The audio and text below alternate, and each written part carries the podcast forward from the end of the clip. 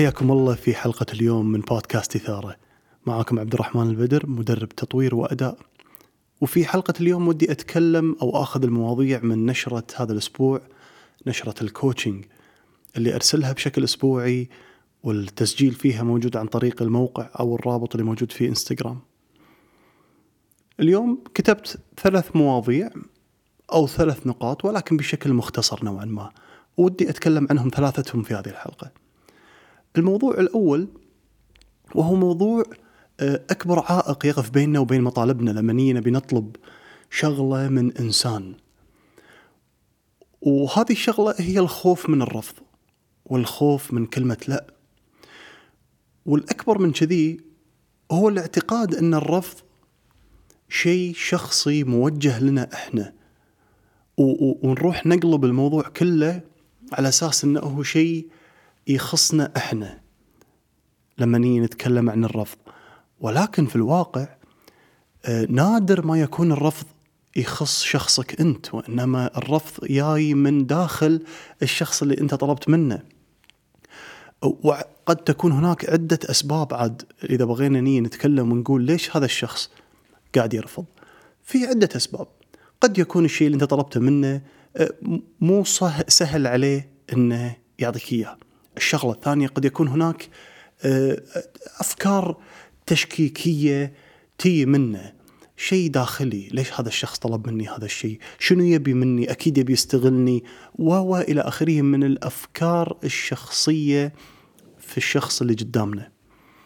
الشغلة الثالثة قد يكون الفائدة المتبادلة ما وضحت في مطلبك. فبمجرد توضيحك للفائدة المتبادلة من طلبك راح تلقى الشخص اللي قدامك يوافق. لكن الأهم من هذا الشيء إذا إحنا جينا شلنا الخوف من الرفض والخوف من كلمة لا راح ني نجدم على هذا الموضوع بشكل أسهل. راح نمارس الطلب سواء كان طلب للمساعدة طلب للنصيحة طلب للاستثمار في مشروعك حتى الطلب اللي كذي طرى على بالي تبي تقدم على جامعة قد تعتقد إن أنت صعب تدخلها أو وظيفة معينة وتعتقد إن من الجنون تروح تطلب من مدير هذه الجامعة أو من مدير هذه المنشأة. عادة ما راح تلقى الخوف الصجي هو الخوف من الرفض. راح يرفضوني أنا. وهذه الفكرة طبعا تضايق لكنها غير صحيحة وغير واقعية. الرفض وكلمة لا ما تخصك أنت. شخصك وأنما تخص الطلب نفسه وتخص الموقف نفسه. إذا تخيلنا الموقف هذا الشيء اللي موجود بينك وبين الشخص اللي قدامك. تخيلها مثل الكرة أو مثل الدائرة. الرفض أو القبول يخص هذه الدائرة لا يخصك أنت شخصيا. الموضوع الثاني وطبعا يالي هذا الموضوع لأن أشوفه بشكل متكرر مني شخصيا وحتى من الناس اللي قاعد أشتغل معاها في جلسات الكوتشنج والاحاديث اللي قاعد أدخل فيها ألا وهي ربط كلمات كبيرة جدا في مواضيع نبي نجدم عليها في حياتنا أو نبي نحافظ عليها في حياتنا. مثال لما الواحد يقول أنا ودي أخلق إيراد ثاني في حياتي على أساس أحافظ على الأمان في حياتي. كلمة أمان كلمة كبيرة تحطها على موضوع مثل هذا ما راح ندخل اليوم بالامان في الحقيقة وينه ومن وين يأتي. لكن راح نقول إن لما أنت تحط مفهوم مثل مفهوم الأمان على موضوع مثل خلق إيراد ثاني أو مشروع جانبي آه، مع وظيفتك راح تلقى إن الموضوع وايد راح يتصعب. الموضوع وايد راح يتعقد. الموضوع قد يكون حتى غير ممتع إذا أنت أجدمت عليه. والسبب إن أمانك على على المحك على ال line it's on the line أنت قاعد تخاطر في أمانك في هذا الموضوع. ولذلك هذه شغلة سلبية جدا إن إحنا نحط كلمات مثل هذه على مواضيع مثل هذه. قد يكون مثال آخر إن مثلا ما أقدر أخسر هذا الشخص في حياتي سواء كان زوج أو زوجة. ليش؟ لأنهم سبب السعادة في حياتي. كلمة مثل هم سبب السعادة في حياتي.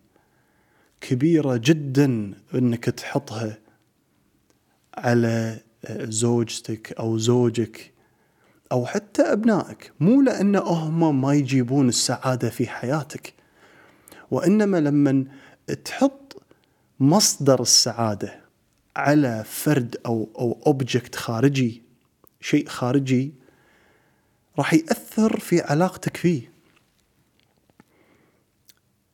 راح تلقى نفسك تعامل زوجتك أو زوجك بشكل مختلف لأن هذا الشيء مهم ضخم بالنسبة لك. حتى أبنائك راح تمسكهم راح تقيدهم راح تراقب كل حركتهم ليش؟ لأنهم مصدر السعادة في حياتك. لذلك هذه النقطة جدا مهمة. وضع مفردات خلينا نقول هي قواعد كونية مثل الأمان والثبات والسعادة والفرح والى آخره على أشياء وأفراد لا تخدمنا في حياتنا. النقطة الثالثة وهي نقطة تخص المال. آه، كلنا ندري إن المال يشتري الأشياء في حياتنا. وهو أداة ممتازة آه، في القيام في هذه الوظيفة.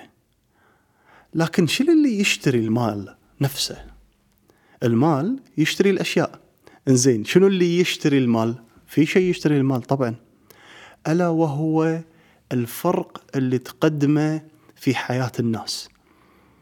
الفرق الإيجابي اللي تقدر تقدمه في حياة الناس هي الأداة الأولى لشراء المال. فلذلك السؤال هني وبشكل سريع يصبح شنو؟ مو شلون احصل مال أكثر في حياتي وإنما شلون أخلق فرق إيجابي بشكل أكبر في حياة الناس لأن هي الاداه الأمثل للحصول على المال. وهني هذا موضوع قد يحتاج أو يسوى يكون له حلقة خاصة فيه. هو درب يستحق الاستكشاف على المستوى الشخصي والفردي. شلون أنا أقدر ألقى هذا الشيء اللي يخلق هذا الفرق الإيجابي في حياة الناس سواء هذا الشيء سكيل آه، عندي إياه أنا معرفة عندي إياها أنا شغلة تخصني وتخص قوتي أو هي فكرة منتج أقدر ألقاه اخلقه اصنعه اجيبه من برا وإلى آخره يخلق هذا الفرق الإيجابي في حياة الناس ومنها تصبح أنت من من اتقنوا الحصول على المال أو شراء المال. أتمنى هذه الثلاث مواضيع جابت شيء من الفائده وطبعا أنا نادرا ما أدعوكم ولكن لأي أحد مهتم في محادثة حديث هو بالنهاية حديث لكن حديث خاص حديث محدد الهدف حديث عميق عن ما يخص أمور مختلفة في حياتك الشخصية أو العملية لتحقيق أهداف أكثر للوصول إلى البوتنشل مالك بشكل أكبر. تواصل معي سواء في آه، صفحة التواصل في الموقع عندي أو في الإنستغرام. حياكم الله جميعا وأكلمكم إن شاء الله في الحلقة الجاية.